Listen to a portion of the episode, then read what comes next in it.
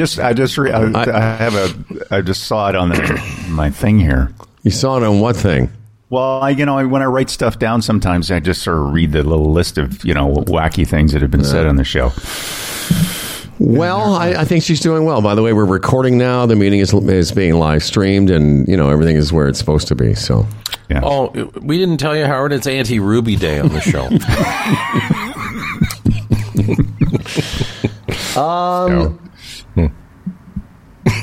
So did you talk to Steve about talking to? I just to bring you Auntie Ruby fans up to date. I did try and call her.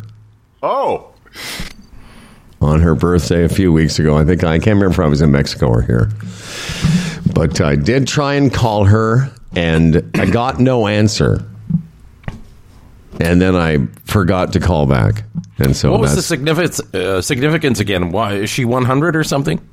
I think 94, 95. The significance is I have not spoken to her in several years for no reason other than just. And Edmonton Steve calls her all the time, and he's winning the good nephew law and whatever. And I should. She's my father's sister, for God's sake. Any money there? Any money there? I don't think that's appropriate, Fred. I'm just saying, maybe that's why Steve's on her all the time, because he knows there's some money there. Oh, I see. Well, I don't know, But maybe I should call her back and go, hey, Steven, he doesn't care for you as much as I do. Auntie Ruby, now, I want you to get on your computer now, and I want you to click on your bank, and I want you to, now you put in the number, and now you hit transfer. Mm-hmm. Howard. Okay, and how many zeros are on that? Okay, Auntie Ruby, now you hit 2000.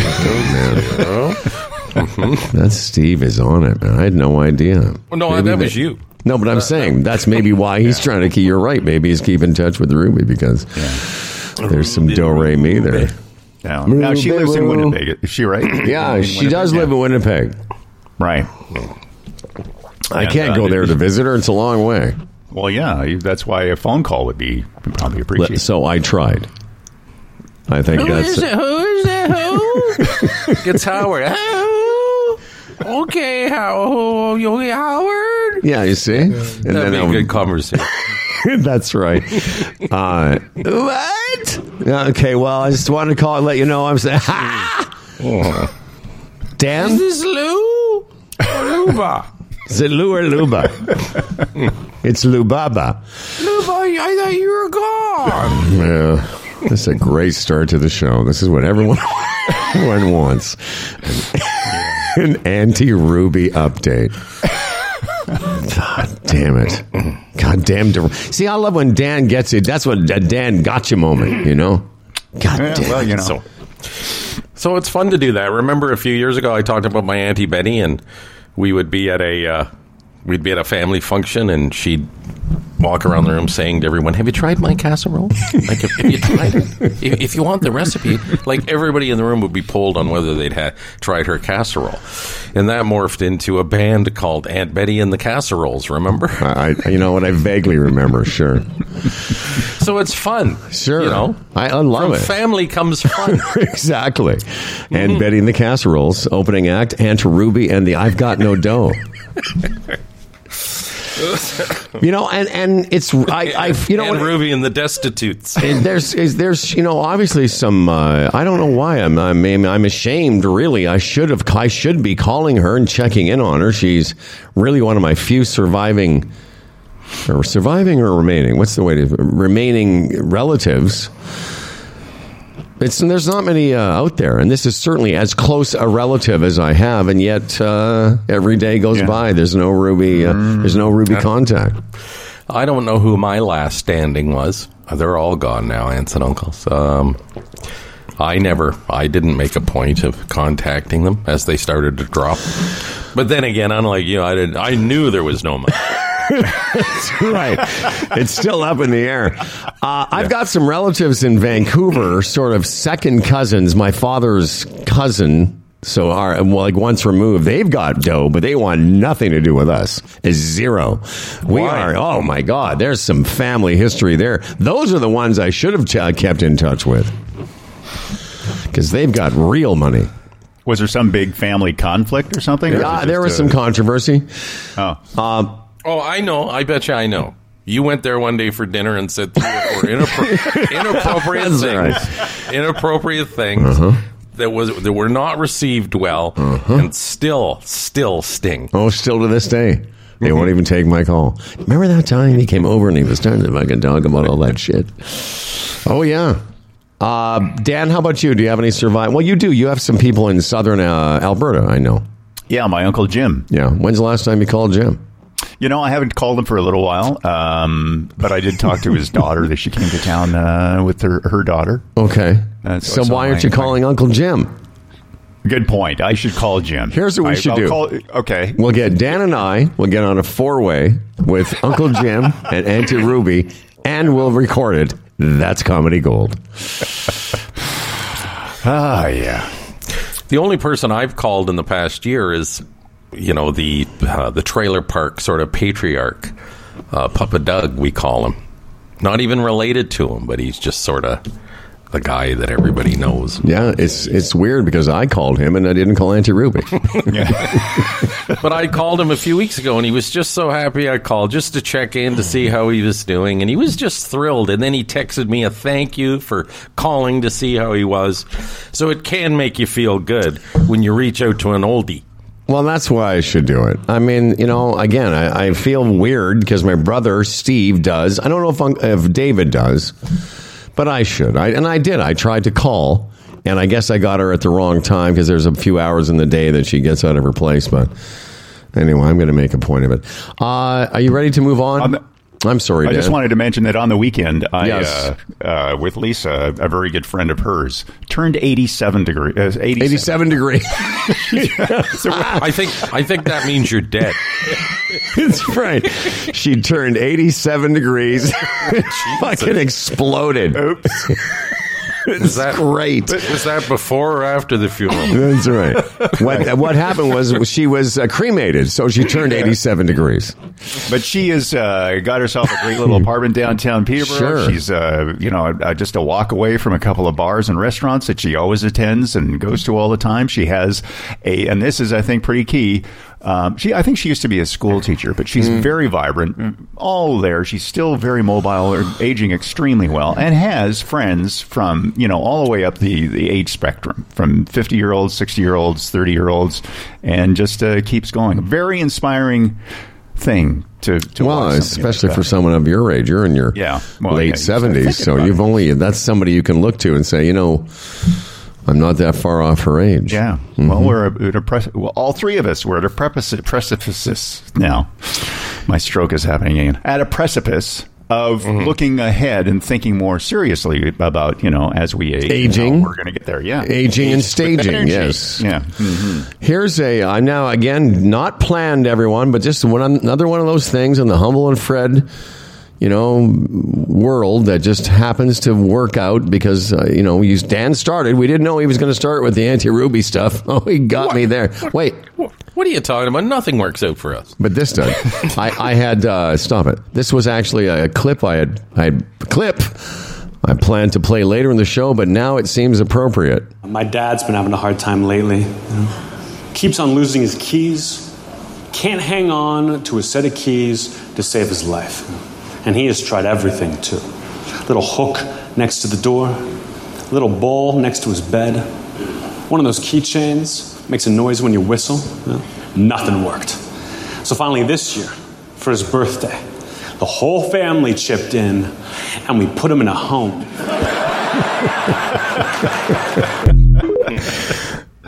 I just thought you guys would find that funny, and here we are talking about old people, and, you know, again, appropriate now. Who was that? Anthony Jeselnik. I'll tell you who this guy is. It's Dan Durant.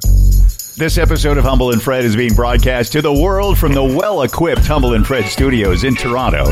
from our cottage-like Brampton facility, and from Lisa's dining room table with a different tablecloth in Peterborough. And is brought to you by Bodog, the Retirement Sherpa, the Chambers Plan, Aaron Ventures, evnet.ca, and GoDaddy. And now here are two men who spent our pretend summer running through the streets in Speedos yelling, "Get out your lawnmowers and Muskoka chairs. Summer is finally here. God blesses everyone." It's Humble and Fred.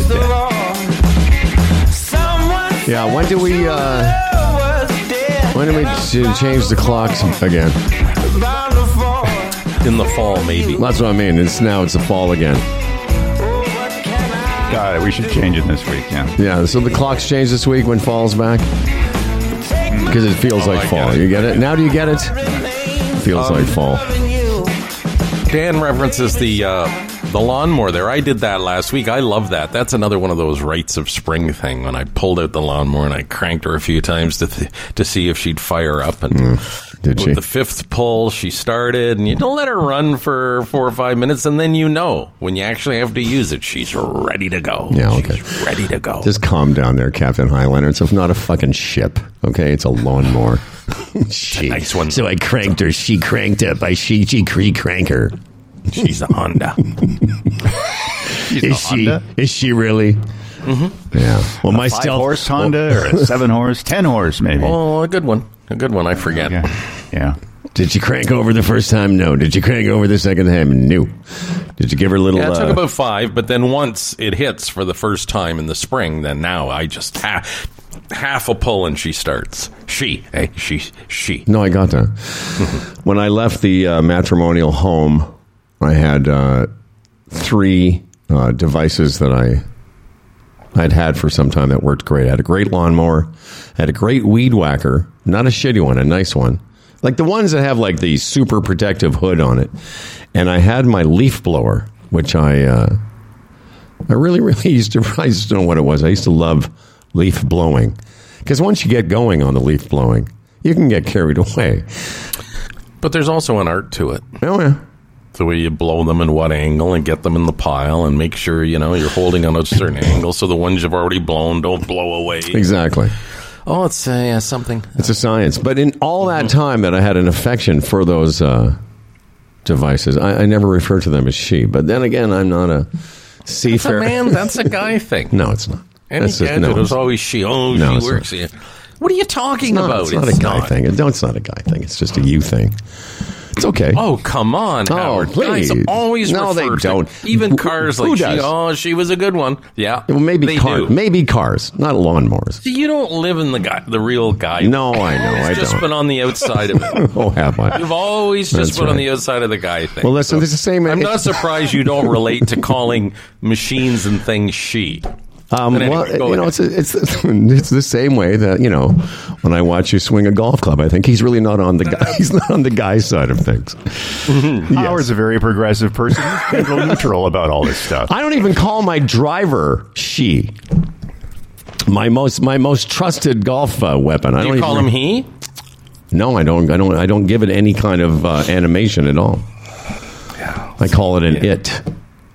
Dan, do you call your appliances and all your devices she? No, it doesn't occur to me. Machinery, I'm talking about. Do you call your machinery she? Yeah, no, I've never referred to anything. I think the only thing you have, and you haven't noticed. Okay. Listen, I know you. Listen, sure. There's no win-lose. I know you do, and I know men. I'm not trying to win here. I'm just trying to tell you guys what you've been doing. Okay, that's not. That's right. You're not trying to win here, but I'm just trying to tell you what's up, boys. Listen, I know you do, and I have a great affection for you. So please continue. Yeah, it is. I don't refer to any of my golf clubs as. Any kind of animate or inanimate. Anyway. Well, have you named any of your devices, Fred? No. Like, oh, Fred, sorry. No, it's just... Oh, okay. Because some people name things, right? I know I'm talking usually it's like Machine Malone, where, yeah, she's been a good gun. Again, car, yes. I have heard cars referred to as shit. Oh, now you're cracking. No, I haven't. I'm saying I've heard it. I've just never heard anyone refer to their lawnmower. Oh, she's a good one. you know, except for you. Come on. Even a bicycle, I've called a sheep. Okay. Well, but I mean, do you want me to go down the list or not? You know what? We have time. This podcast is, we're going to be here for another hour and 20. So, hey, you know, have at it. Fill your boots. Yeah. What does that mean? Fill your boots. With what exactly? Am I supposed to fill my boots? Water? Duty? Listen, let me know when you're finished, because I have a story for you, too. I'm done. No, you're... Okay, are you sure? Because I don't want to cut you off. This could have been a great bit. No, I'm good. Because I had what can only be described as an evacuation/elimination, not emergency, adventure the other day. Oh. Well, let's hear this. Can't wait. Well, okay. Because oftentimes we get accused, where we get self-conscious about having this as a subject matter on the show, but it was a real-life thing that happened, so I'm just going to share it with you. I don't know if you guys ever do this. Like, you know, sometimes you wake up in the morning and you have your eliminations, you know? Mm-hmm. And then, after I drink a coffee, move around a little bit, excuse me, sometimes you'll have a second one. Has this ever happened to you? And no, I don't refer to them as she. Oh, I had a good one this morning. She was a... Okay. Well, you could, though. I could. Mm-hmm. But does that ever happen to you, too? What, a second elimination. Exactly? Well, after a movement, yeah. What's a movement, elimination, evacuation, whatever you want to call mm-hmm. it. A movement after some movement after you moved. Mm-hmm. Thank you. Okay. So Saturday morning, beautiful. Took Stan out. I thought I'll take him out for a nice walk before I go to the golf course. So had the elimination immediately upon waking. Then did some stuff around the house, made some coffee, moved around, and then I took Stan on a walk. And somewhere on the way, I took him about 7 or 8 blocks from here, you know, maybe 10 minutes. Then I usually let him run around this park without his leash, and then we go home along the Queensway. So somewhere in the walk, I started feeling like maybe I should have done something before I left. And I thought, I'll be all right. Anyway, it got to the point where, that's why I say it wasn't an emergency, it was an adventure, because I got to the point in the park where I let him run around for a bit, and I started thinking, just somewhere in my consciousness, am I going to have to find a place in this park to go poopy? Like, I started to have to formulate a potential plan, and decided to cut the walk short, and then came walking back down the Queensway, and then started looking. This is when I got a little dicey. So I started thinking, okay, there's one or two things that are going to happen. I'm going to have to duck into a restaurant here, and how does that go? Because there's always guys sitting, just, you know, standing there in front of these restaurants. I was thinking, okay, what do I say? Here, hold the dog. And just run in and take a crap in the toilet. But somewhere along the way, I thought, okay, I'm going to make it. But I tell you what, without getting graphic, just barely. Oh, I know. My second thought was, what if I have an emergency, I may have to go in my pants. Anyway. But you made it? Here's the thing. I made it barely. Like, when I was coming in this door, I was thinking, well, this is what I thought. I thought, well, if I shit my pants now, at least I'm at my home base. Like, that's how close it was. Anyway, this is what I wanted to... So that's the point of the story? It was very close. Well, the point of the story is that it hasn't happened to me very many times where I thought I might actually have to eliminate on my person. Mm-hmm. Because there's no real crescendo here. The story would have been much better if you had shit your pants. Listen, so I'm not saying it. I didn't say it was the greatest story. The ending sort of flaccid because you didn't. Well, here's the thing. I wanted to relate. Has this ever happened to you? Where there is a point to the story, which is that's as close as I've come. Certainly to shitting myself, because I tell you what, if I stay at that park 60 seconds longer, I'm taking a dump on the Queensway, right? Like the scene in Bridesmaids. Mm-hmm. I was so close, and I kept thinking to myself, man, if I had stayed there. So this is a story with a good ending, not a bad ending. It was a very happy ending. I think, it turned out that was close. It turned out I ruined the toilet. No, I did. I have to get Chris Emanuel to come over here on Wednesday or Thursday, because apparently something happened in the multi. It was a multi-flush. And now I have to have the toilet fixed. Oh, really? Because you so there's the crescendo. I actually ruined the toilet. That was the listener-funded shitter that you screwed up? Oh, yeah, I think so. Okay. I was just going to say that maybe this is like more of a business opportunity. So the climax part of this, where this is going, is that perhaps, you know, how Google Maps has... Yes. You do a search with, you know, like if you're driving a car or if you're walking, you can create an app that would locate washrooms between you and your domicile or wherever you're headed. Well, I think we can all relate to that. This is why I told you the story. I figured you would have something to add. Well, and, you know my faux story. No, but before we get to that, like I didn't have a... I mean, you're right. I could have made it, and then I shit my pants in the foyer, but I just figured, that would have been funny. I wasn't trying to be. I was trying to be relatable, and I figured you, being the comedic genius, would come up with something, and what you came up with was, that's the story. I'll keep that in mind the next time the next time something comes up and I'm like, really? No, but I thought for sure you would relate to that because you've had many shit your pants episodes. Howard, I just said that. I just said, I think we can all relate to that. We've all been in those situations. And again, sometimes, you know, the good ending, sometimes a bad ending, you know. I was, Dan, how about you? I know you don't really have anything to do with your bottom half very often. So what's going on? Anything happening? You mean in this regard? I mean, because I know you've had. How are your eliminations? Since we're now polling. Oh, really? Blood pressure, sleep, and your elimination. You know, I had some difficulties through my my cold that I was experiencing this past week, but you know, generally speaking, I'm you know, fairly happy with what's been. Excellent work. Yeah. Mm-hmm. Well, that's the story. That's it. Yeah, and I did wreck the toilet. I don't know if that wrecked the toilet, but I had to flush it multiple times, and then I called Chris. I said, well, now it won't stop running, so I just unplugged it because it's a certain type of toilet. You plug it in? Right. Yeah, it's that's that, right. It's a, there's a name for it. I forgot about that. Yeah. Yes. So but remember, part of, Chris had told us when he installed it that every so often you should flush it several times to keep the. Which I do. Because it literally grabs the stuff and shoots it somewhere. So that's how that toilet works. Right. No, it's true. That's shoots how it works. Into space. Mm-hmm. Because the plumbing's all above ground. It doesn't. So because I had been doing that and felt and I multiple flushed it when I was after I was done, and then I had to call him and say, dude, I had to unplug this thing because it won't stop running. So he's going to. She's not working very well. She's not working. She can't take it. She can't take what I just deposited. No, I finally, she reached her best before date. Met her match. See, there you go. You just called her her. Well, he did. He did it first. I was just doing it to be. He did it. No, he did it. He did it. She did it. She did it. He did it. You know, this microphone, she's been good to me. She's been so good to me, this mic. See, it doesn't sound genuine coming out. No, I wouldn't. Yeah, I probably wouldn't refer to a microphone as she. I said usually mechanical stuff. All right. Well, listen, I just thought that was, as soon as it happened, I said, oh, I'm sure Fred will find something in this.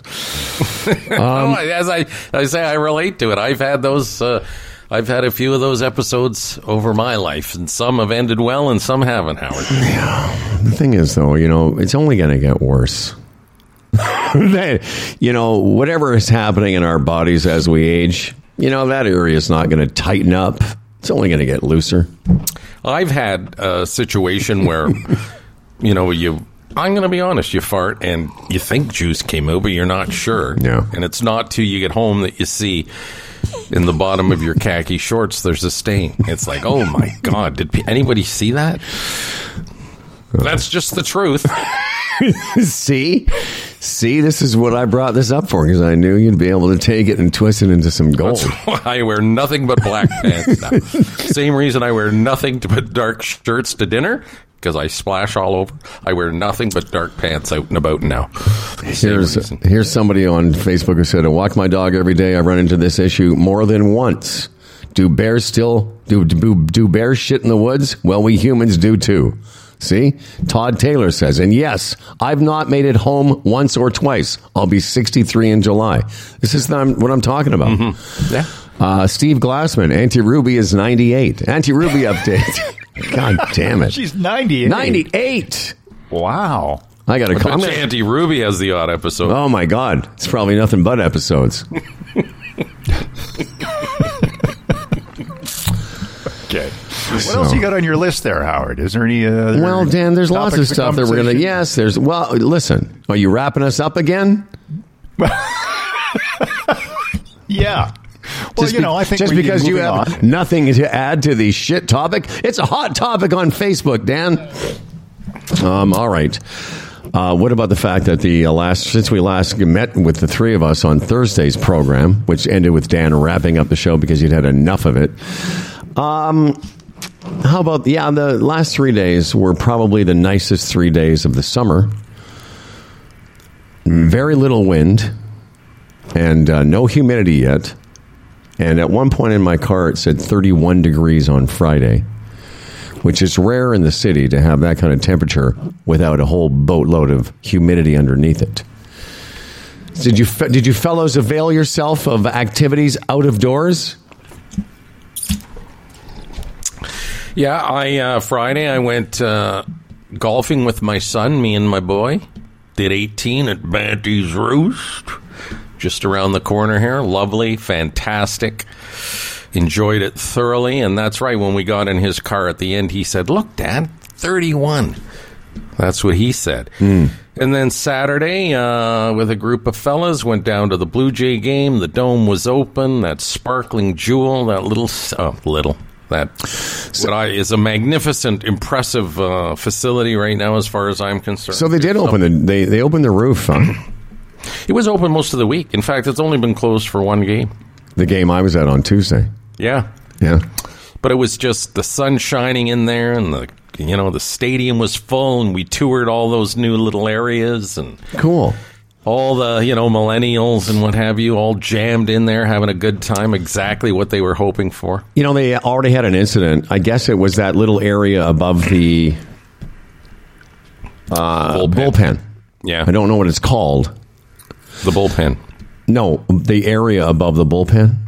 Oh, yeah, one of the bars, yeah. One of the bars. Apparently, they've got to figure something out, because as one of the players was coming out, someone got in his face, and you knew that was gonna you knew that was gonna happen. I'm so disappointed, because traditionally, and it's changed because now we're a big city. Toronto used to be known for not doing stuff like that. That's right, Toronto the good. And then not only that, Howard, but the Tiger bullpen earlier, and the guys threw beer cans down into it. Yeah. So. And I was just so disappointed. I thought they were so happy to elevate these bullpens so you're close to the action and the fans can see how, pitchers prepare for coming into a game, and assholes have to wreck it. Yeah. And so you did a tour of, again, I wish I could remember the name of them, because it doesn't matter, but there's four or five or whatever number of little new areas. Where were your seats? We were in the 500 level between home plate and third. I love those seats. They're very good. But we came in from Front Street, and so we got to walk through the new facilities. What do they call it? The social club. And the Corona thing. And Corona Rooftop, I think is it's called. Yeah. And by the way, did you notice the difference in the sign? The signage inside looks cool. Like they've got all the street names, and it looks very Toronto. And Dan, you'd be impressed. Like, it really is. Again, I haven't been to a lot of ballparks. I've been to a few, Fenway and Dodger Stadium, but it really does have a different feel year over year. It doesn't feel so cold and cavernous anymore. No. By bringing the seats right to the outfield wall and stuff, it did. It to me, it is a significant change. And as I said to the guys, when people hammer away at the stadium and say it sucks, well, look at Tuesday you went. The weather was nice, but I'm saying if it had been a shitty day, we would have sat in that stadium comfortable with the roof closed. But it was a gorgeous day, so we got to sit outside with the roof open. What more do you want? No. I'm seriously, and it's right downtown and on and on and on, and it's I like it. I think it's more than adequate. How many $12 to $14 beers did you have? I had a couple. They were 13 something. Yeah. And I had the Mill Street Blue Jay beer. It was good. It was like an IPA. It was tasty. I had a couple of those. Yep. Did you did you get any ice cream cones on you? No. Ivor got a bowl of ice cream, but I didn't. See, that's the thing. Now, Dan, I told that story about I got a waffle cone, which I like. I like the waffly part of it. But that's the secret. You should just get the little commemorative baseball hat cone, because that way everything stays inside. And you've got a lovely souvenir. Exactly. And you can give it to your friends or kids or, you know, gifted for Christmas. Buddy Doug bought me a sausage, but it was sort of weird. It wasn't a hot dog, but it really didn't meet the classification of a sausage. It was sort of this weird thing. But it wasn't good. You know? It was weird that Buddy Doug bought you a sausage? No, it was weird. The sausage was weird. No, I know, because I know Doug is also, watches his budgets. I saw that sausage. I was going to ask you. Funny you brought it up. Funny, interesting. I was going to ask you because it looked appealing on the sign because it's chocked full of stuff. Yes. And pretty expensive, too. Like, it's $13 or something, isn't it? Yeah, you know what? I know, yeah, the beer we had was $13, but as far as the sausages and that, I don't know what they were or whatever, but, you know, I think Fred Ball got like a big bag of popcorn and a bottle of water, and it was like $17. Yeah. The thing about the popcorn, though, from what I saw is there's a refillable version of it. And I saw these people sitting in front of me. I took note. There was 4 of them, and this popcorn, it's a huge amount of popcorn. It's the same one that I saw, but it's refillable. And when I first saw the size of it, I thought, that's a lot of popcorn. And mostly 2 of the 4 people were the ones eating it. And then later in the innings, dude went back and he refilled it again. Like an enormous amount of popcorn, Dan. You can't have that. When are you saying like refillable? Is it like just a bucket? It's like a giant bucket, see-through plastic. If this one he got was it see-through, sort of a plastic side. Okay. And you can take it back and get it refilled, or take it home as a lovely souvenir. I think everything is a lovely souvenir. You know, that whole feeling of resignation where you're there, like everything's so outrageously priced, and you think. And they've got you, and they know a lot of people are going to think that way, especially if you're with kids. Oh, yeah. You're in here. It's unreasonably priced, super expensive, but oh, well. And I said that to the guys when I take Johnny Slapshot in a couple of weeks. It's going to be like I'm going to buy him everything he wants. You know what I mean? Because it's the experience that he doesn't know. Like, Papa, don't buy that because it's much too expensive. You know, that won't be in his head. Sure. I still need a couple of more years to get that in his head. But you know, that's how it works. That's how they get you. Mm-hmm. All right. Yeah. But if it was just a little more reasonable for families, that's all. It's still reasonable in terms of a ticket, though, versus the other big sports in town. It's the still tickets, yeah. And that's that. Yeah. Yes. Once you're in the stadium, you're spending $150 or whatever for a family. The family that was sitting next to me, I don't know what their ticket was. I mean, forget the ticket. Right. But what they bought that night, and their kids had Cracker Jacks and treats, and that's $150. Oh, easy. But the tickets are so reasonable.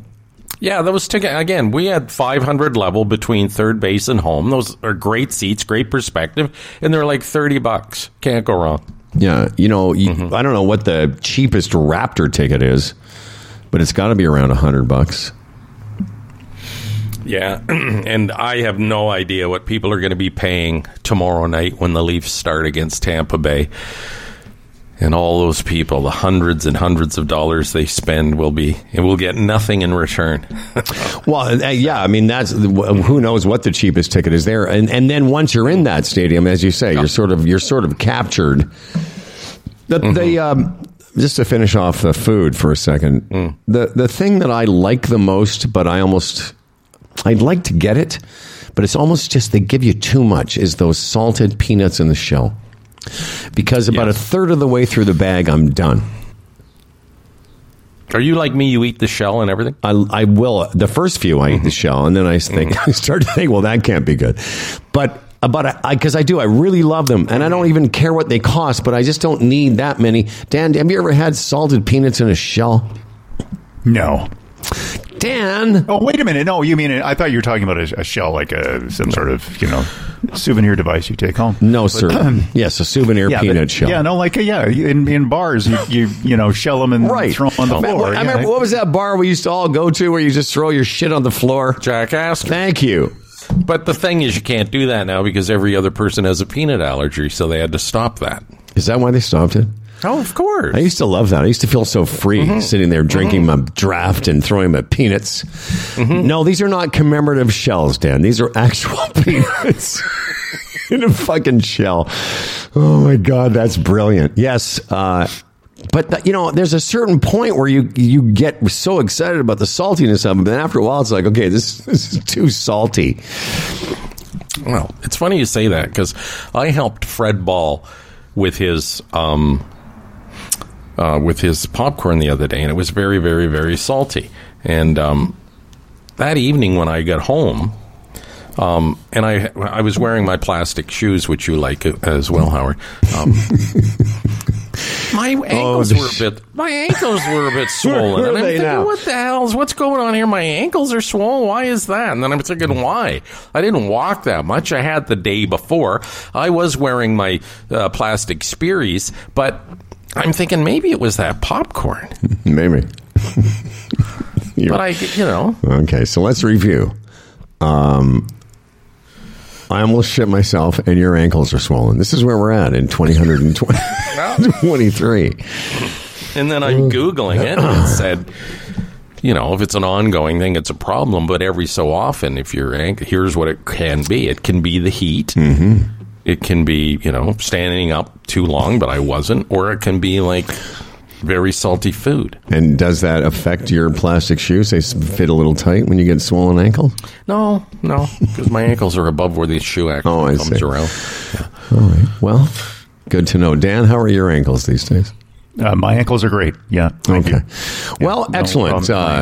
Dan, we look forward to your news. About a half an hour from now, Dan will return. Fred and I will break down, unpack, what we...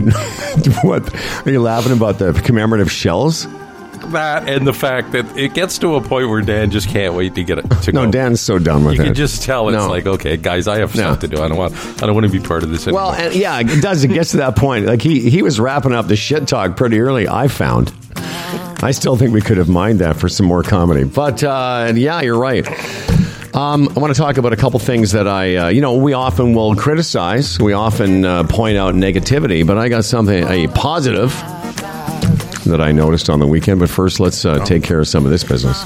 Well, the Stanley Cup playoffs begin tonight with 4 series. I'm going to, this is just my opinion, but keep an eye on that Bruins-Panthers series, okay? Now, the Bruins are favored to win the series, minus 330. Okay, on that. Tonight's game, game 1, Bruins minus 225. But I just have this little feeling inside that the Panthers could win this, could upset the Bruins. We shall see. All right? I tell you what, man. Just get that. That's from the Fred man. No, I know, but my buddy Lavery is not going to want to hear that because he freaking loves the Bruins, loves them.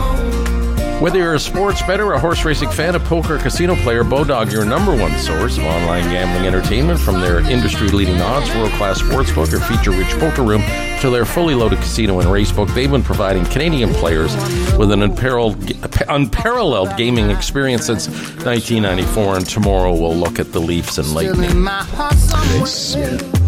I'm sorry, you're done? Yeah. Speaking of experience... It's all about the experience at evrental.ca. Experience meaning rent to own or just rent. Try it out for a weekend, for a day.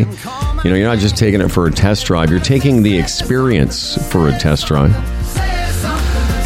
Maybe you need a different car. Freddie and I have tried the Kona. We've used the Tesla Model 3. They also have a Bolt, a Nissan Leaf, an Outlander at evnet.ca. The team has noticed many dealerships are selling EVs. They don't even have a model to test drive. This is an opportunity to see how this fits into your lifestyle. Give them a call or check it out online, evnet.ca. Kind of relates to something that happened to me for the, not the first time, but my golf course opened on Saturday. It's out at Milton and Highway 25 and the 401. And for as long as I've been part of the Club Link organization, which is now, this is year 11 for me, for most of the last 10 years, when I've headed out of the city and headed west to, sort of towards where you go, like you get off at the 410, right, when you're going back and forth. Mm-hmm. Yes. So quite a while after the 410, there's just been nothing but, it's about a 25, 30-minute drive that has taken me as much as 45 to an hour almost every time I go to that place or come home from that place for the last 10 years because of this massive construction project, which was just wrapping up at the end of last year. But Saturday was my first experience, and I went there Saturday and Sunday. Saturday, both in, you know, sort of morning 401 traffic, but coming back in the afternoon and Saturday afternoon Toronto traffic. And I got to tell you, it was unbelievable. Just so much better. It's now 16 lanes across that section. You know, for a while there in the last, well, 4 or 5 years, it was down to like 4 lanes at times, which is ridiculous. I don't know how much time you had spent on it, but that's a lot of cars, trucks, and traffic for 4 fucking lanes. Yeah. But what a difference, man. Yeah. And the funny is the city and the GTA grows. It's great now. But then that stuff just has to keep pushing out and pushing out and pushing out. But in the meantime, yeah, they do what they can or do what they have to do. But eventually, too, you run out of real estate, right? Like, they can only expand it so much. But so it gives you just wonder. It gave me some perspective, and I was thinking about this, about the time it takes, and this kind of relates to something you and I had spoken about a few times, about subway expansion and LRT expansion in the city. The time it takes for these big projects, these are decades long. Mm-hmm. Because it's been over the course of that decade. The other thing that has been a bonus for me now, and this is thanks to Rudra, is there's now HOV lanes, pretty much not quite at the 427, but not far after it, going east and west. Mm-hmm. And I'm in the car a few months ago, and I was talking to Rudra about the Tesla, and he says, "What lane?" I was telling him I was coming back from whatever, and he said, "What lane are you in?" And I said, "The regular lanes." He goes, "You can be in the HOV lanes." I'm like, "What?" Because green vehicles are allowed to drive in them as well. Mm-hmm. So now I've got this express lane for me because of the Tesla. Mm-hmm. It really is something. I mean, I'm not saying, it's just, if there is traffic some days, I'm going to also have that lane as an option. But man, I did it twice this weekend, and it was like, I've never seen anything like it in 10 years. Just how much better it is. 407, that expanded for you all the way to your place, basically, right? From your home in Brampton to almost all. So what did that do in terms of cutting? To the 115.35. But pretty close, which is about a half an hour away from your lake, right? Mm-hmm. So what did that do for you? No, it's about an hour. What? It's about an hour from there. Okay. Pretty much. It's like pretty much an hour to... Yeah, well, yeah... You know, give or take. What it did, with no traffic, the 401, you could get to my place. Say you went, and for some reason you were late at night or something, from Brampton to the Tin Palace on the 401 could be 2 hours. But that's just perfect. No traffic. Generally speaking, you're looking 2.5 hours. The 407, every time now, it's an hour 45. Hour 45, an hour 50. Pretty good. And it's taking the 407 right to the 115.35. Because once you go to the 115.35, there's rarely ever any traffic. And I was going to say that the great thing about that is it's not only faster and convenient, but it's that peace of mind. It's the predictability of it. Well, that's it. Like, it's almost crazy, because when I was a kid and we used to go to the same lake, Scarborough used to take 2 hours from Scarborough. Wow. Because all the lanes north of the 401, when I was a kid, it was just 2 lanes, one each way, before they expanded the 115.35 and other arteries going that way. And then you used to have to drive right through Peterborough and right through Lakefield. Well, that's all changed, obviously. So the fact that you can go from the north end of Brampton to there in hour 45 is remarkable. Well, especially it's expensive though. It is expensive. You know, it's, yeah, for sure it's expensive. But I was just thinking, and so those are the people that go to the Kawarthas, the people that go to the Muskokas and beyond.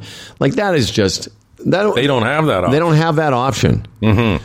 And again, I don't know why they haven't spent some time and money making that more convenient, because it's not just the fancy Muskoka people. It's everything north. Mm-hmm. You know, I get it. Yeah. And it's one of the most popular destinations for all of Ontario, and it's never not shitty. But the people that go to the Muskokas, they can just buy a helicopter.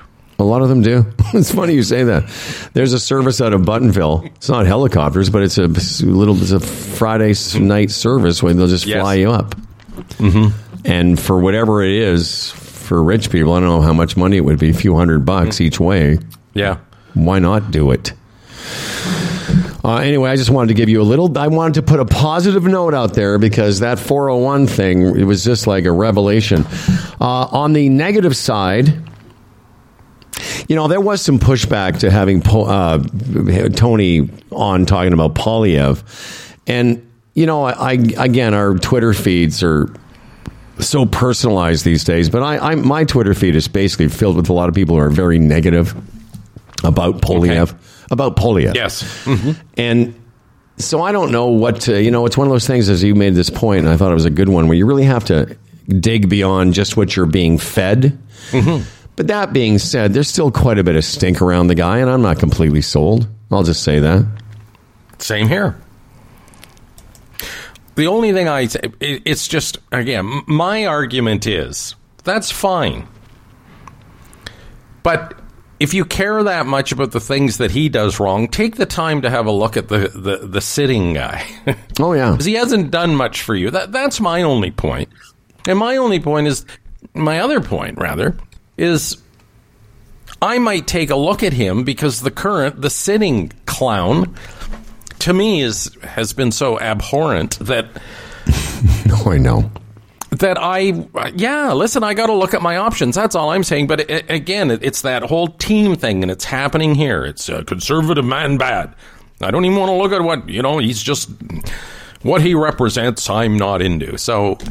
That's fine. If that's the way you want to carry on your business, fine, but not me.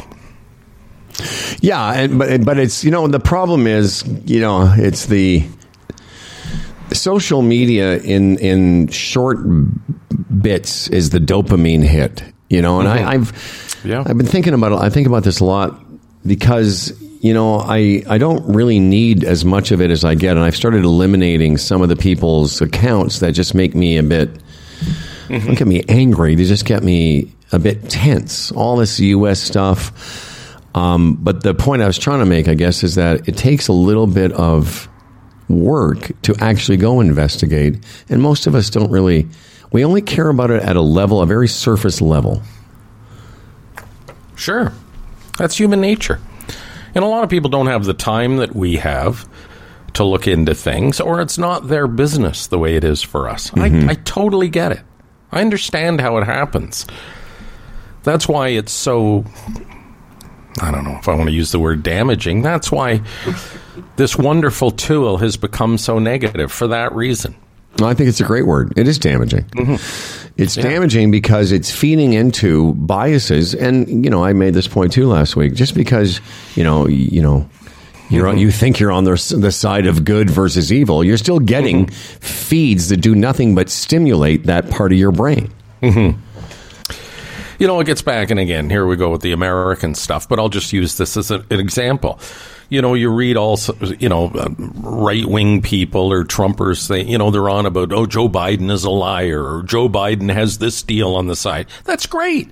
If you think Joe Biden's a liar and you think he has these side deals going on that are wrong, there's nothing wrong with that. But the thing is, if that kind of thing bothers you, what about your guy? But people want to, you know what I mean? They don't want to, if that's an issue in your life that people lie and they have side deals going that's benefiting them, I totally agree. But now you're willing to totally ignore your guy. When it's obvious he's the same or worse. That's what bewilders me. And that's why it bothers me up here is this you know, all these anti-Polyev guys, great, I get it. But meanwhile, you're being hoodwinked by this other guy. Take a look at that. Well, it's what you said about when you're talking about, you know, people that are Trudeau supporters. Obviously, you don't want to point out the many faults and as by the way, as there is with every politician. Everybody. And to think it's different because you support somebody. Mm-hmm. You know, the same on the left and the right. It's just that, you know, I've said this to you on the show and off the show, like, you know, say what you want about how wacky, you know, Andrea or, you know, AOC and the squad is. They're just not as evil, in my opinion. Right. And it's I was fascinated by something, and here we go about American politics. I was fascinated by this on the weekend, or actually it started late last week. So everyone's got to be aware that there was a huge leak of classified documents by a young anti-Semitic racist online a military guy. I don't even know what his designation is, but he was in a fairly sensitive capacity, was sharing documents. On the surface, it would be cut and dried. How else would you think? Well, it's bad for America. It puts lives at risk in the world of, you know, espionage or whatever. It's just nothing but bad. And you would think that would be universal. We've had a pretty big breach in our intelligence community. That would seem simple, but right away, and that's just, Freddie, I know it sounds, because it's going to sound naive, but I'm fascinated how you could take that any other way. Well, you can. According to Fox News, Marjorie Taylor Greene is heralding him as a hero. Now, again, I know we all have our sides, but how could that be perceived as anything but bad? And you know the story I'm talking about. Oh, yeah. But again, you know, this drifts, that whole story drifts into, and we use this term quite often, non-sexy. To really appreciate that story, you have to take some time to read it and again, fully appreciate the depth of it. And most people don't. You know, it's like here in Canada with the, you know, the Chinese influence and stuff like that. It's like, oh, really? Sounds like a lot of work to find out what that's about. So they don't. Yeah. So they don't. Sounds complex. But if Pierre Polyev shakes hands with a trucker, well, that's easy. You know what I mean? That's easy. Not that he should have, believe me. I mean, you know, that's one of the reasons I don't like the guy. But one of the reasons I would hesitate. But again, you know what I mean? That's easy. That's very easy to digest. Conservative man, bad. Yeah. No, but when it takes some time to get into these issues like that one, I just wonder how many Americans are even going to latch on to that. Well, you'll see very quickly. Mm-hmm. All they do is, you know, the average person will just mimic or ape whatever the talking points are of their team. Yeah, that one to me just seems like would be an obvious one. It's an you know, again, if you love your country, how could you be anything but appalled by somebody leaking documents that puts American soldiers, men and women, and their lives at danger? But they found a way, which, you know, is pretty fascinating. I know, again, it's obviously that we tend to be more fascinated, as you say, it's sexier than talking about the CRTC decision to, you know, intervene when it comes to Canadian content and the Chinese thing. And, you know, it's just I don't know. But that one for me. And again, I saw some more about it this morning, and I was sort of laying there in bed looking at my Twitter feed thinking, well, I don't know. Why am I following? So I stopped following a few accounts this morning. I said to myself, I feel great right now. Why am I following this aggravating account? Because that's all it does, is it aggravates me. Well, you're going through what I went through maybe, I don't know how long ago, over a year ago, maybe two, where I just took it out of my life. And, you know, I don't suffer for it. No, of course. I don't think information-wise on this show or what I'm aware of, I suffer for not being part of Facebook or a Twitter. Because for what you said, like, it's just so skewed and slanted. Like, no matter what you read or what you're looking at, you have to double and triple check now because you just don't know whether it's true. So if there's an issue that I read on like a sort of a viable publication, then you read it and then you maybe double check it. But at least it's a good start. Mm-hmm. You're not getting it off. Well, you just don't know. That's the problem. You don't know. You brought up something last week.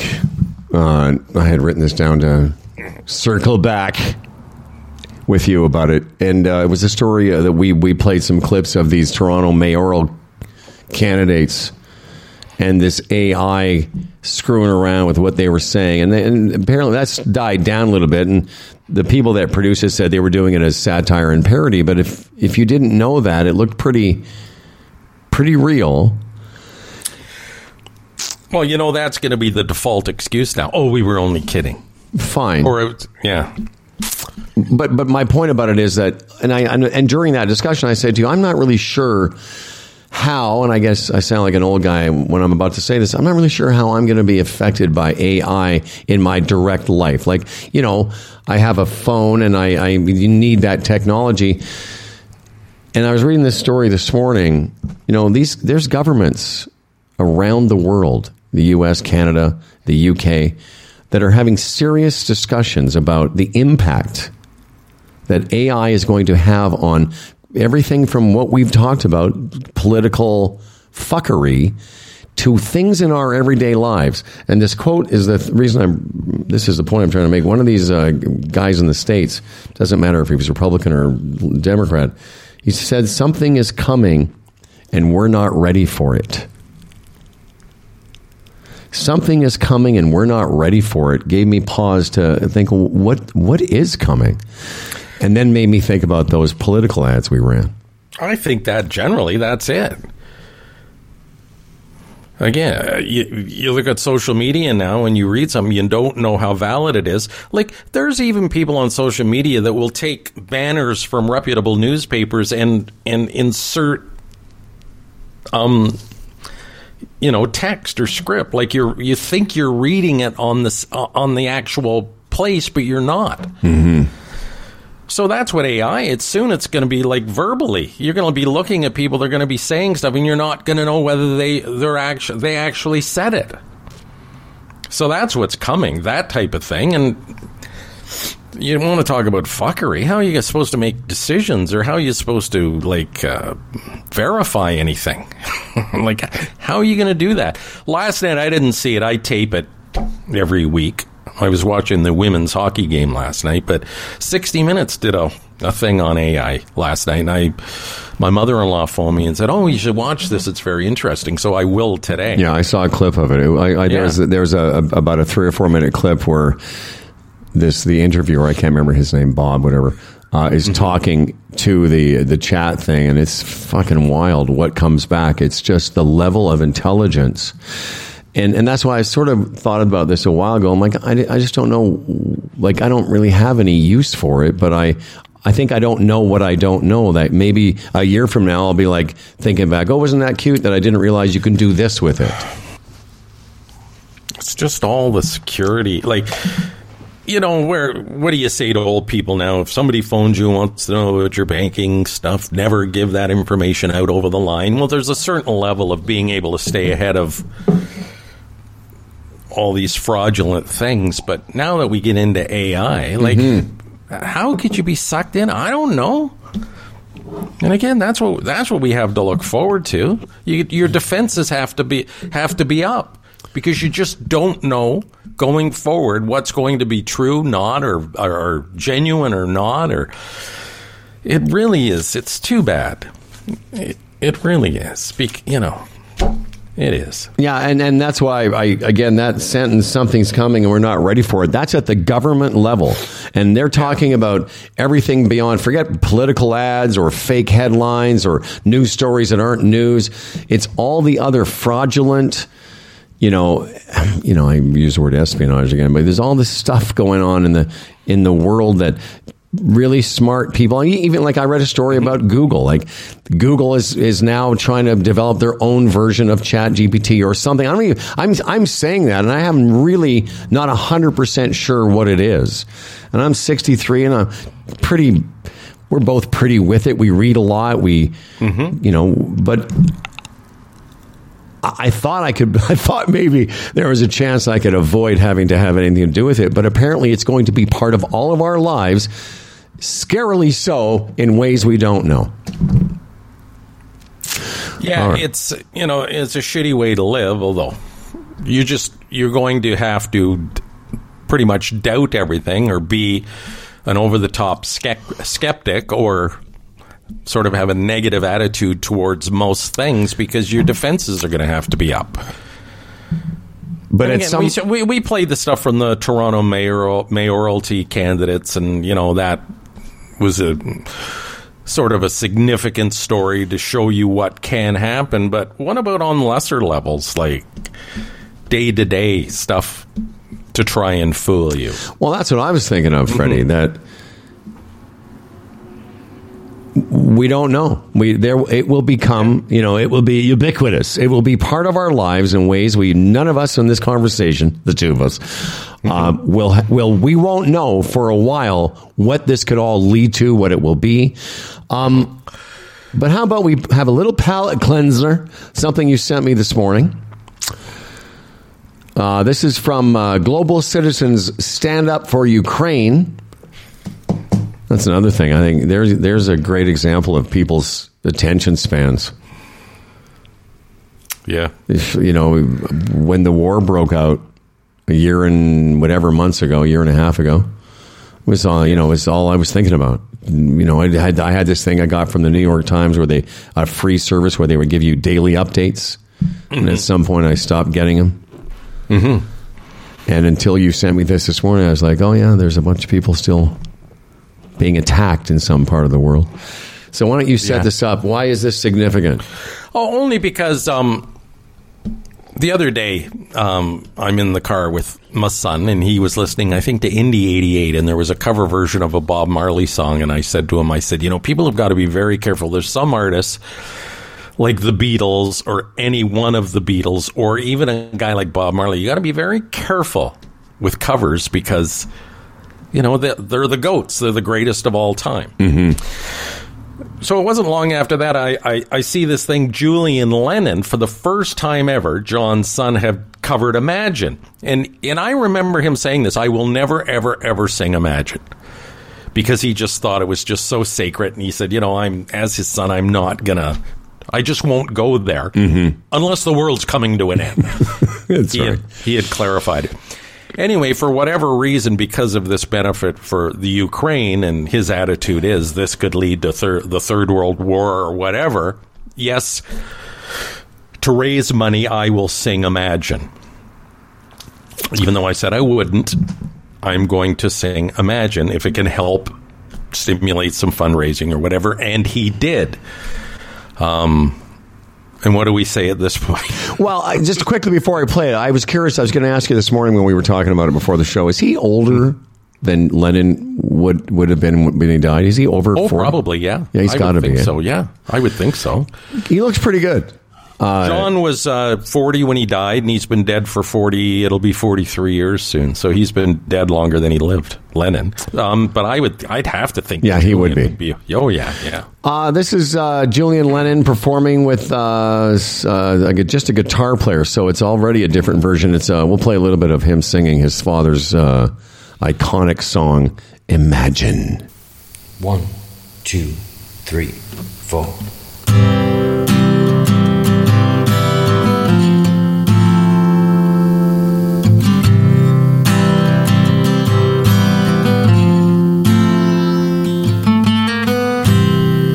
Imagine there's no heaven. It's easy if you try. No hell below us. Above us, only sky. Imagine all the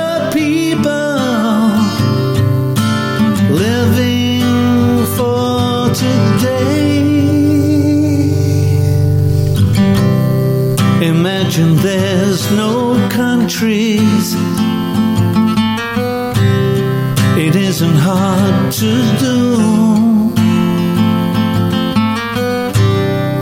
Nothing to kill or die for, and no religion too. Imagine all the people living a life in peace. You may say I'm a dreamer. So, you know, it's a different version. I think I used when I said to you before the show, I said very dirge-like. It just, it's a slow plodding song to begin with, but I don't know. Maybe the guitar makes it sound. I mean, he sounds so much like his dad. It's crazy. I gotta believe there's people out there going, you and I doing our math again with the 40 and the whatever. Yeah, whatever. Of course, he's got to be older. Yeah, of course. His dad. I mean, he's 60. Julian Lennon is 60. Yeah. Yeah. So which I guess he said. Yeah. He. Well, I'll tell you what though. For 60, he looks great. That's why I asked. Because to me, he looked like he was in his mid-40s. Of course he's older. Mm-hmm. Well, what do you think of the song? Not bad. And again, I get his reluctance. I think Sean has done Imagine. He didn't hesitate, but Julian was the one that was the holdout. You may say I'm a dreamer. Yeah, you know, it's the thing is when you were talking about covers, you know,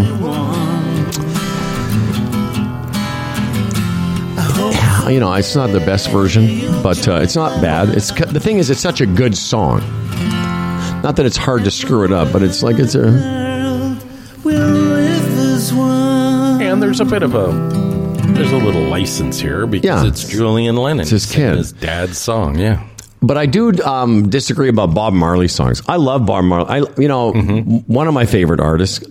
Bob Marley's one of those musicians where I can never get sick of hearing his songs. I don't mind people doing versions of Bob Marley songs.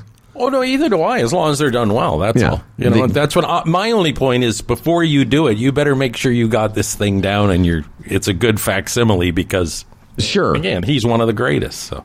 And the thing about Marley songs, though, they're very simple. And you're right about not screwing it up. They're very simple. Like they're not complicated songs, but they are sort of very unique. But I've heard some really good versions.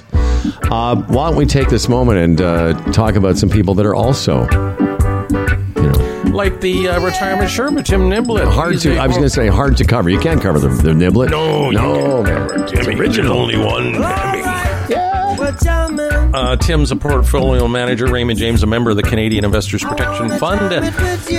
Tim was on last week talking about, you know, setting up a plan. You know, sometimes, well, more often than not, in fact, very rarely can you sort of set up the plan on your own because you're not equipped with all the knowledge of what it takes to get where you want to go. You follow what I'm saying? Tim will help you with that. Whether you have an existing plan or you want to start from scratch, Tim will sit down with you, and that mild-mannered, calm, wonderful man will show you the way. Yes, he will. He's the Retirement Sherpa, retirementsherpa.ca. Yeah, man. Very well said. Very well said. This is the big pause while I try and find what I'm about to read. Well, of course I'm going to talk about GoDaddy. What are you, sillies? Powering small business and entrepreneurs for over 25 years and servicing 20 million customers worldwide just like you. You've been thinking about doing something online for a while and you've hesitated because you think, oh, well, I can't afford it. How does free sound? That's like no money down, people. With GoDaddy's free and friendly 24/7 phone support, they will help you every step of your way. And you can start your website for free today with GoDaddy because no credit card is even required. Maybe it's a small business you want to launch. Maybe it's a side hustle. Now's the time to do it. There's no better time to get you and your ideas online and bring them to life. Visit GoDaddy.ca to learn more.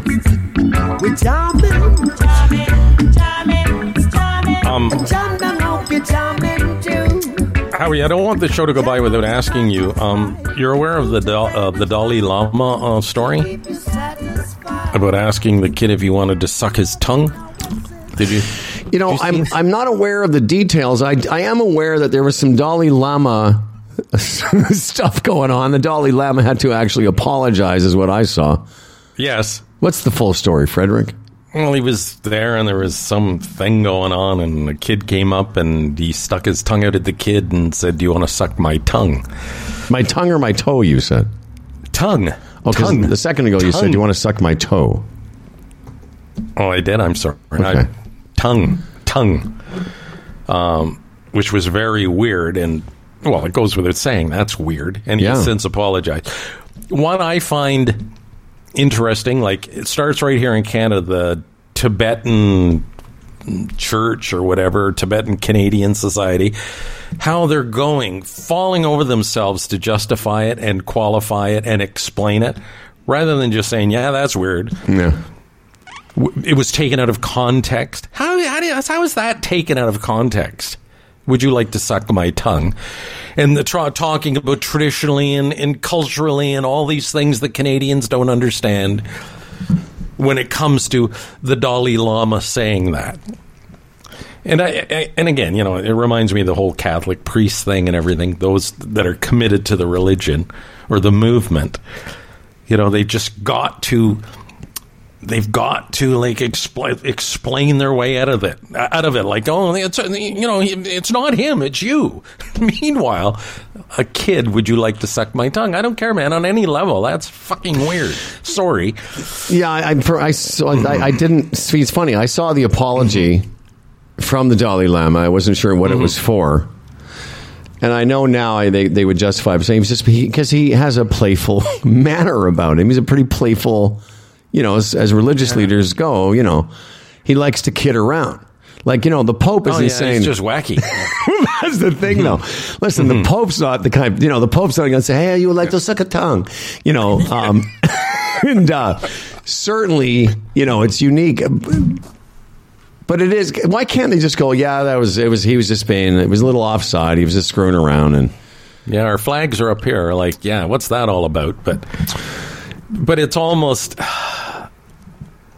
again, like, and I'm talking about, because I'm looking at the Canadian reaction, and it was the Tibetan Canadian Society. Yes. It's almost, they're looking at the critics now, and it's the critics' fault. There's something wrong with you, not him. For you to jump to that conclusion that he might be a little bit weird, that's on you, not on him. And it's, well, I'm sorry. Well, listen, I get this part. I will say there's nothing about the Dalai Lama historically that would lead one to believe he's got a thing for little kids sucking his tongue. I mean, there is until now. Well, but I mean, it's you brought the Catholic priest thing into that's different. Because that's but the Pope would be the equivalent. No, right? But I meant like priests having sexual with things with kids, that is a fact. This is just some guy. I mean, I'm defending it by saying this. This is just a man was fooling around, and the reaction, all of us going, well, that's outrageous. Well, is it really? I mean, yes, it's a weird thing to say, but it's not like he's had a history of, you know, screwing around with little kids. He doesn't. No. You know, no. I mean, if anyone can relate to saying stupid shit, it should be you and I. No, I know. And you're right. Maybe their reaction is a bit over like, hey, you know, if you think there was something up. But I can kind of see that. I can see them saying, you know, he was just being a goofy is what he was doing. He's not like a, you know, that sect of religious weirdness doesn't really have a tradition of. You and I are sitting in a room. There's a guy there, sticks his tongue out at a kid and goes, would you like to suck my tongue? Yeah, I'm not saying it's not weird. Oh, no, I'm just saying that. What I'm saying is like that, we'd think, holy fuck, man, that's like super weird. I don't want to be around this guy anymore. Seriously, we would. But again, there's a bit of a qualifier in this situation. And what you say is true, but I just know if it was like, you know, Joe Smith from down the street and he was sitting there and asked a kid if he wanted to suck his tongue, I don't think Joe Smith would be our friend much longer. I don't know if you said it. If you were sitting around the, if you said it, listen, man, wait. But I wouldn't. But if you did, you could say to them, hey, you could stick your tongue out, and the kid's like, oh, that's gross. You go, we want to suck my tongue. Okay, that sounded weird. But I wouldn't write you off. I might say, well, that seemed a bit over the top. Listen, if I don't have that. I could never get it out of my mind. Listen, man, I've said a lot of shit. Yeah, not anything like that. Would you like to suck my tongue to a kid? Okay, but I'm not defending the Dalai Lama, but I guess right. I am. I'm just saying, like, it's not the worst thing any religious leader has ever done by a long shot. So what's worse? Would you like to suck my dick? Is that what that would have been? That would have been. No, what's worse is having kids suck your dick. Yes, right. That's worse. Thousands of fucking years of kids sucking your dick is way worse in my mind than do you want to suck my tongue? Mm-hmm. I would think that would be, there wouldn't be any contest, really. Yes, this would be worse. To me, be much worse. That would be much worse. You know, and then finding out that it happened, and instead of, you know, actually charging or disciplining the person, just move them to a different church. So I would say on account... Yes. Catholics are still leading that. If we move him to this church, you'll be less inclined to have a kid suck his dick. Okay. Now, again, we didn't plan this, but I thought, if I don't know what it is, you know, I don't know if you ever think of things I say to you, but I was driving by a church, and I thought of something that you've said. What's that? This is a real, true story. I'm not making this up. Somewhere in the last 3 days since I've seen you last, I was driving by a church, and the first thing I thought of is, you know, you saying that, you know, churches should be open for homeless people, especially downtown. Mm-hmm. And then I went from there, and I started ruminating about the idea that churches worldwide pay no tax. Right. And I thought, you know, I think it's time to fucking put an end to that. This is what I thought. I was going to bring it up. So do I. I said to myself, it's time to put an end to that because, and this is where I'm going, you'll hate, but that's fine. Because I said, you know, the church... attendance is down, and what churches actually do and the impact on society is lessened. But whatever it is, they're an organization, and some of the places in the States making hundreds of millions of dollars off people, the very least they should do is pay for the footprint in their community. Because there are large buildings and footprints all over this city, all over the GTA. They're taking up space and paying no property tax. And then I leapt to this is the part you may not agree with. Then I leapt to the fact is, you know, for a lot of people, golf is a religion. You know, there are 750 people at my golf course who attend, who pay money, and they pay taxes, and they have economy, and they stimulate it. But for them, they worship this game as I do. And there are more people attending golf courses than churches. So why not give them a tax break? I know that's the part. That was the part where my logic broke down. Right. I know it's being stupid. I'll allow you. I'll allow you that measure of nonsense. No, complete nonsense, and I admit it. But I started thinking about the people that use a golf course are generating more of an impact in the community for the community good than that church that stays basically empty 6 days of the week, barely used on the seventh day or whenever people go, and they pay zero for that property. Mm-hmm.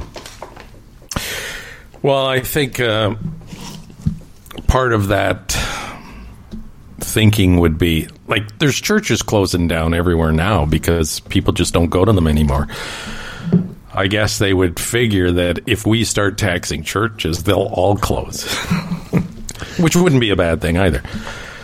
But, you know, that's one of those things that it's like in Ontario with the Catholic school system. It's like you know it's wrong, right? And something should be done about it. But we just can't. We just not ready to go there yet. Another coincidence. 3 blocks from here, I'm taking Stan to the park one of the days, Thursday, Friday. And there's a school there next to a Catholic church, and they've they tore the old one down. It was very old, and they're making a new one. And the sign says, and you know, this project funded by the, you know, whatever Catholic school system of Toronto. Mm-hmm. And I thought, isn't that convenient? You got a church over there. It's not paying any property tax. And who knows what break you're getting. But whatever it is, you're able to fund your property taxes into the building of this school because of religion. Come on. What year is it for you people? Mm-hmm. I mean, it's like, grow up already. Well, it's not their fault now. Of course, they're going to ride that gravy train. It's, you know, it's... it's a legislative standpoint now. I'm guarantee if that just sign put an end to this. If that sign said this project funded by the Muslim Association of Canada, people would have a big stink on about it. Sure they would. Anyway, so the back to would you like to suck my tongue? Yeah, that's it's definitely out there. Said the old man to the child. Said the old man to the child. Because back at, you know, listen, I'm fascinated. There's a couple of monks I saw around here the other day wearing their robes, and I'm like, are you we saw still monks in oh, that yeah. area? Oh yeah, oh yeah. So I gotta get off. My monk got off a bus. Did you say hi, monk? I said, what's up, monk? What's up, Friar Tuck? No, I just thought to myself, that's crazy. And by the way, this is some Dalai Lama music here. I thought that's crazy that people are still wearing costumes. Because that's what it is. It's just like this, you're wearing a costume, walking around the city. Yes. It's just so bizarre to me. You know, it's in my neighborhood, a lot of old Indian men with, you know, wearing turbans and what appear to be pajamas, right? Yeah.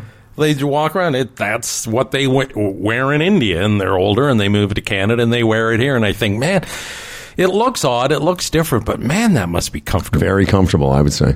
Just think, they're out there, and it's all this, like, light cotton stuff that's just sort of hanging off them, and then, like, really, like, puffy pants. Yeah, and shirts billowing pants. And they're super comfortable.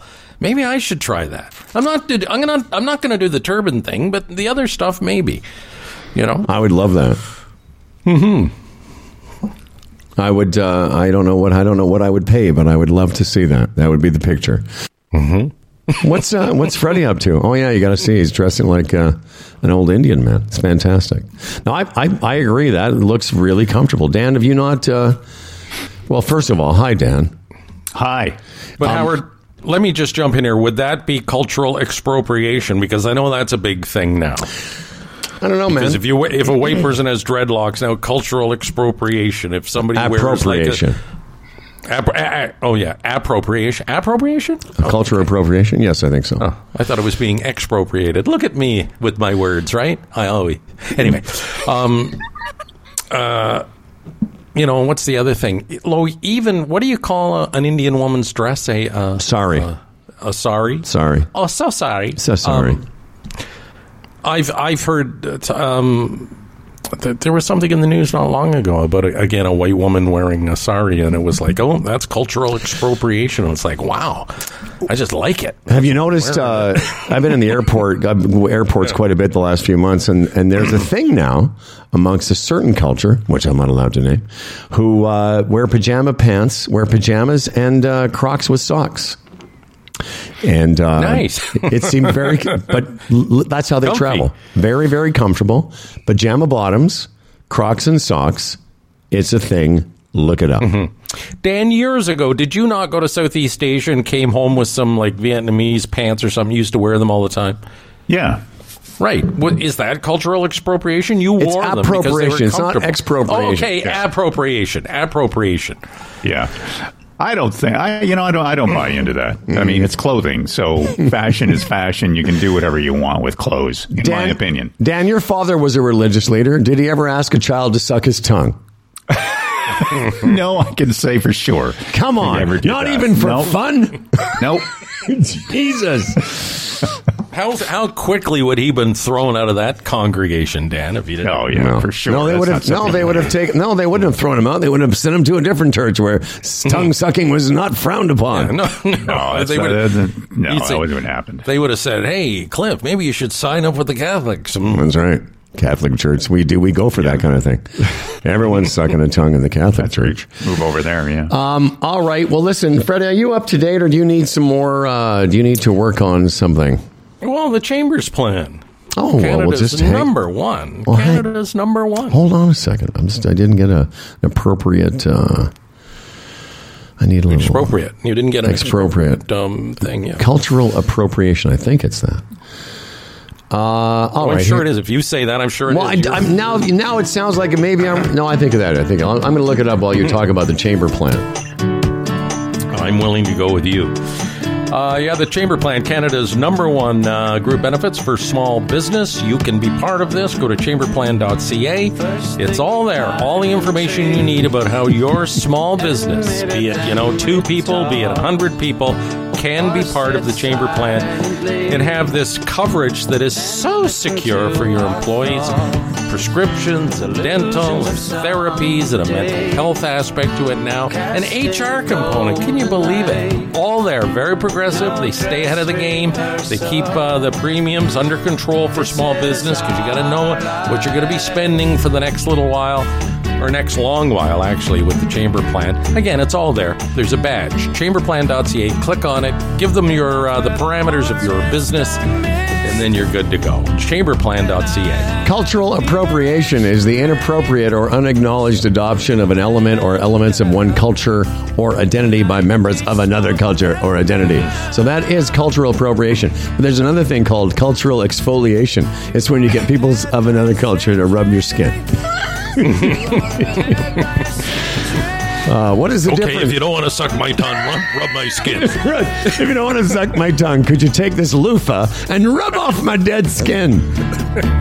Would it have been okay if the Dalai Lama had said, stuck his tongue out at the kid and said, "Hey, do you want to exfoliate me? Do you want to exfoliate me?" What a moment. God. It must have been a moment. Like, at the moment, it was like, what? Anyway. Yeah, even the people... Oh, but he's a card, man. He's a card. Well, he's like your funny uncle at Thanksgiving. You know how your uncle used to ask. Funny uncle said, "You want to suck my tongue?" He wouldn't have been my uncle. I would have never seen my uncle again. Everyone at Thanksgiving would put down the fork and go, "What the fuck did Uncle Fred just say?" Did he just say, "You want to suck my tongue? My tongue." Well, this is fucking it. Tongue. By the way, expropriation is the action of dispossessing someone of property, like estate owner. Yes. Right. Yes. Mm-hmm. I think I remember Dan Durant and his pants. Did you know, for some reason, they were like pajama pants, weren't they? Yeah, it's sort of like really, really baggy. Yeah, and there's a special way of tying them up. And, right. Yeah. He's very, very comfortable. You go ahead. And he never wore underwear with them. No, really? I thought you were going to say. Of course, he needed bouncy, flouncy, baggy pants because he has a lot of stuff hanging down there. Well, anyway. No, they were so baggy. He thought he was free to go without the underwear, but every so often, from certain angles. Well, anyway, it doesn't matter. I enjoyed. Overwhelmed. I wore them out. I enjoyed the. They were from Thailand, actually. Okay, cool. Are they gone, Dan? Yeah, I don't think I have them anymore. Yeah. Did you? Do you wear underwear now? Well, sometimes I do. Sometimes I don't. When I think it's appropriate, I do. What do you mean? When you think what's appropriate? Well, if I'm going and, I'm going to be somewhere and, like Toronto or something, I'll wear them. So you don't wear underwear in Peterborough? Pretty much. Yeah. Like your dirty ass crumbs are rubbing against your pants all the time? Well, I don't understand the point. Well, I was just taking a flyer there. I just thought, no, of course you wear underwear. I know you don't use deodorant, no. But you don't wear underwear regularly, just on special Toronto occasions? Well, especially, when I'm going to be out and about in, more formal, that's when I usually do. But, I'm in a casual situation, like, like it's like wearing underwear with your bathing suit. You wouldn't do that, would you? Well, no, because I don't get that. I always have underwear on because I notice if you don't wear underwear, like in jeans, the seam of your jeans can irritate your thing. But are you wearing underwear right now, Dad? No. Oh, okay. And are you wearing jeans? I'm wearing pants. Oh, pants, slacks. Yeah. So slacks, no, but I'm actually stunned. Your argument about you don't wear underwear with the bathing suit. I'm going to have to take the day on that one because that one. No, it doesn't make sense to me either. Well, there's no sense. Like, I don't wear underwear in the bathtub either, Dan. But I would say, like a lot of the human beings listening, grown people, that, you know, we're all wearing underwear. That's what they have it for. Well, I would say, Howard, there are a lot of guys that don't wear underwear for whatever reason. You know, I've heard of that. Like, guys don't like wearing underwear. And to me, it's odd because I would find it uncomfortable. I don't like the confining sense of cloth, you know, pulling everything in. Not. Yeah. Because they still haven't made a pair of underwear that can handle what you have. That's the problem. Okay, just one last before we get to the news. So you're saying that for the last 6 months, you've been sitting there getting your ass massaged in my fucking chair with just gritty, dirty, brown stains against the chair? Is that what I'm to understand? No, because I'm in Toronto, so obviously I'm wearing underwear. So what do you do? Okay. Well, yeah. Second last question. When you drive into the GTA, do you stop somewhere and put it on? I was just going to say that. Right. Susie hits like Markham Road. That's right. Markham Road. Yeah. What is the fucking underwear line? Underwear on. That's what Dad calls it. We've just cried. Well, what's that? What are we doing, Lisa? I've just crossed the underwear line. I have to pull over. Fuck me. Oh, man, I've never evaluated my underwear wearing. I don't care. This is the greatest. This is the detail. I don't care what they're doing on Real Radio. This is the greatest show. This is the greatest show. God damn it. Wow. It started with the shit. It's ending with it. It's not even the shit. It's the fact there's an imaginary. What did you call them? Ass crumbs. Little brown crumbles. Ass crumbles. Boy. Wow, man. I've known you since I was 18 years old, but I am still finding out. That's why I find you such a delight, because I still am finding out things about you. Yeah. Wow. Well, anyway. But I used to find a little bit of comfort seeing Dan in those pants, because I thought, you know, he's up here at the lake and he's enjoying himself and he's super comfortable right now. And they were the pants, you know, they came like halfway up your shins, you know, like, what do you call those? Almost like a capri style pant, right, Dan? Yeah. Yeah. Yeah. They're very, very baggy. And, you know, if you just do an internet search on Thai pants, and it's a Thai cultural thing. So what about, do you have any parameters about being north or south of Highway 7? Is there any? Is there anything like that? Is there an east-west thing, or is it just in the GTA? Well, it's more formal settings, I guess. I see. I get it. Okay, well, listen, man. Right. You're only going to be here for a couple more weeks, so I think we really need to have a talk and just see if we really do know each other. Right, yeah, cover everything off. Let's start, making some agendas. And, that's right. Well, if you get home tonight, I have a series of questions that I will prepare for your arrival. In the meantime, now here's to a fella named Dan Durant, a hell of a guy with a hella big wang, the quintessential anchor man. His voice is nice and low. Huh. Dan Durant, the anchor man, comes. As for credentials, he has none. Can't tell a headline from his bum, but his voice is nice and low. Dan Durant, the anchorman's here. He's prone to falling off his chair, but he's got a big wang, so he don't care, and his voice is nice and low. My voice is nice and low. And now, live from Lisa's house, going commando. Once again with the news and views. Here's Dan Durant. Today, Dominion was to dominate Fox, but now, not until tomorrow, maybe. To the disappointment of many, the exciting must-watch $1.6 billion with a B lawsuit that is going to underline how the Fox fucktards are screwing America is being delayed. There's no explanation from any of the relevant parties, but some news outlets discovered that settlement talks are happening today. So here's a sports analogy. I know Fred will like this. It's from a Utah law professor. Fox News would be taking the field on a losing streak with key players injured and having just alienated the referee. Anyway, there's referring to the pretrial court rulings, embarrassing revelations about its biggest, personalities on the air. By the way, even former Fox News person Gretchen Carlson pleaded with Dominion to carry on with a trial. Also watching from the sidelines is Smartmatic, another voting machine company. The rulings and evidence in the Dominion case may enhance its own $2.7 billion defamation lawsuit. Yeah, I'm so hoping they don't settle, because they think that's why it was delayed late last night, that Fox may be putting together an offer, but I hope not. I so want them exposed. We were talking about it before the show, Dan, and I said I'd read that Dominion has...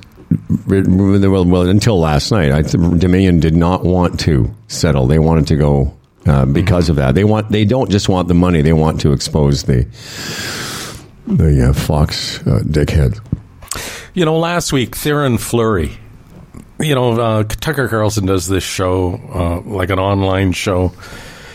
It's half hour, and anyway, it's more shit. But you know, that Theoren Fleury, that sawed-off little prick, goes on there for half an hour and disses his country. It's all about how socialist Canada is and how we're going down the drain. And there's Theo, you know, spouting his nonsense because he's fucking lost his mind. But on American television, to Tucker Carlson. I mean, is that not enough right there to lose your Canada badge? Like, fuck off, asshole. Like, it's just too much. Well, every night, that guy, just, yeah, if you just watch, 5 minutes of that show, it's like, it's amazing the stuff that comes out of his mouth. Yeah. Well, if you saw 5 minutes of his interview with Trump last week, that's all you need to know about the guy, because we all have seen speaking of the Dominion lawsuit, all saw the text where he said, I despise this man passionately, and there he is. You want to talk about, if Donald Trump had asked Tucker Carlson if he wanted to suck his tongue, he would have. Oh, yeah. He would have fucking sucked that tongue back in his head like an oyster. That's true man true. True man true. Anyway, Dan Durant, I know you're exhausted and you're ready to move on. And are you coming into Toronto today? Yeah, coming into Toronto. So you've got to go put some underwear on. So, Yeah. Were you about to do another story there, Dan? Yes.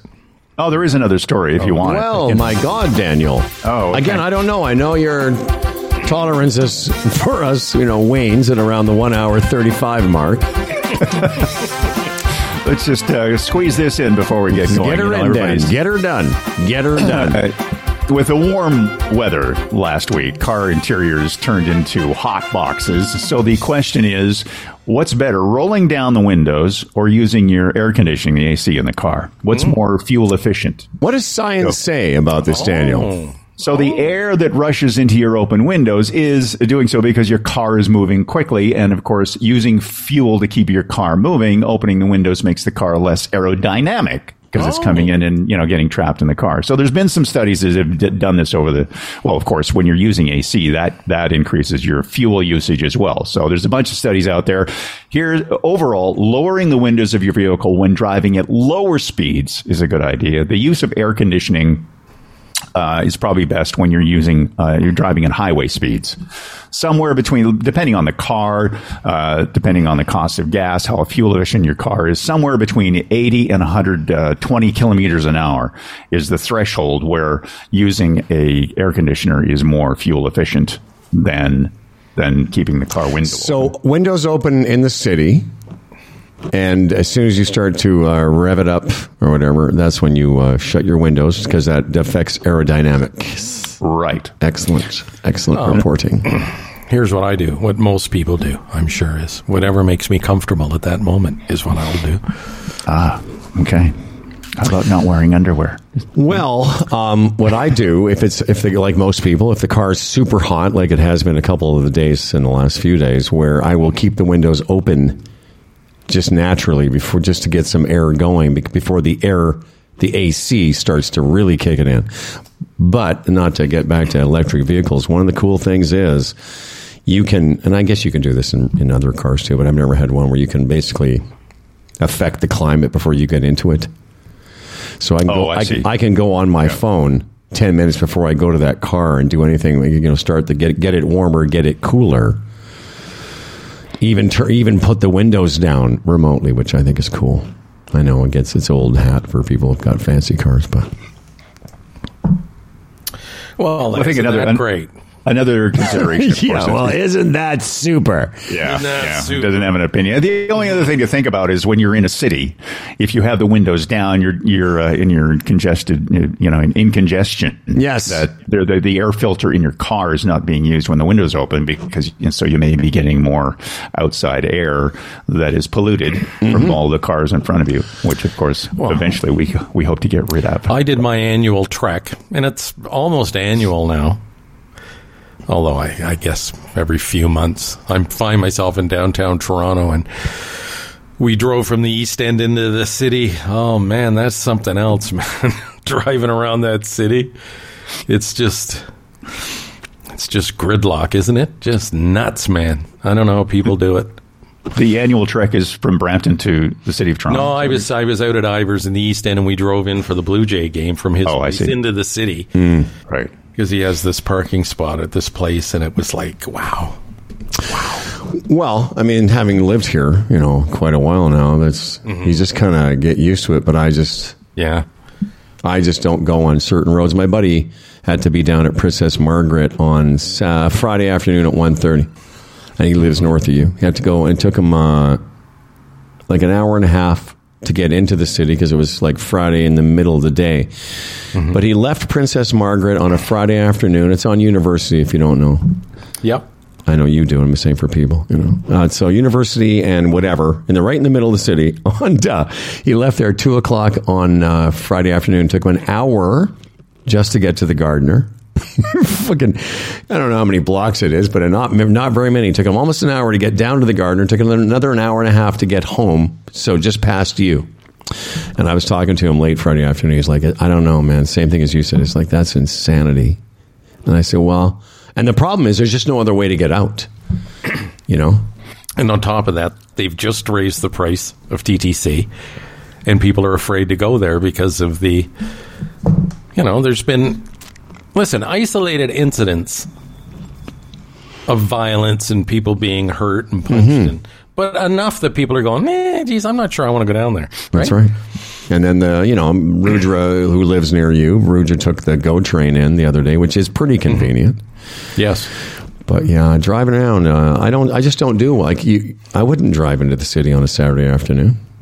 If you have to do that, it might be best to take the TTC, even though the price has increased. So I've done it. I did it last week on Friday. It was so much better to get down.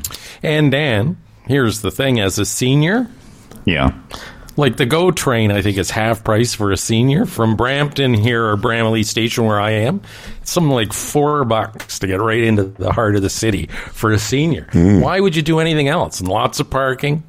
Oh, I didn't even know that. I didn't realize that it was a... Is there a demarcation for you that if you come into the city on transit, will you then delay putting on underwear? Or do you... I just think about you in the middle of the summer, sitting around there in the hot weather with your sweaty, undercarriage. I find things get sweatier with underwear. That's not true. Oh, of course it is, because everything's confined into smaller spaces. But what about wicking technology? You got to get some good underpants. You got to get some spend some money. Yeah. Sure, you get wicking. Not the Costco brand, wicking. Apparently. Yeah, exactly. Kirkland isn't up to wicking.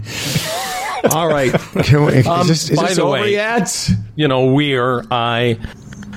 Big critics of transit in Ontario and in Toronto. One thing they did do recently, I was reading that you can now transfer from TTC to GO without having to pay another fare. Really? Well, that's a good move. Yeah, which is very progressive and what the type of thing they need to be doing.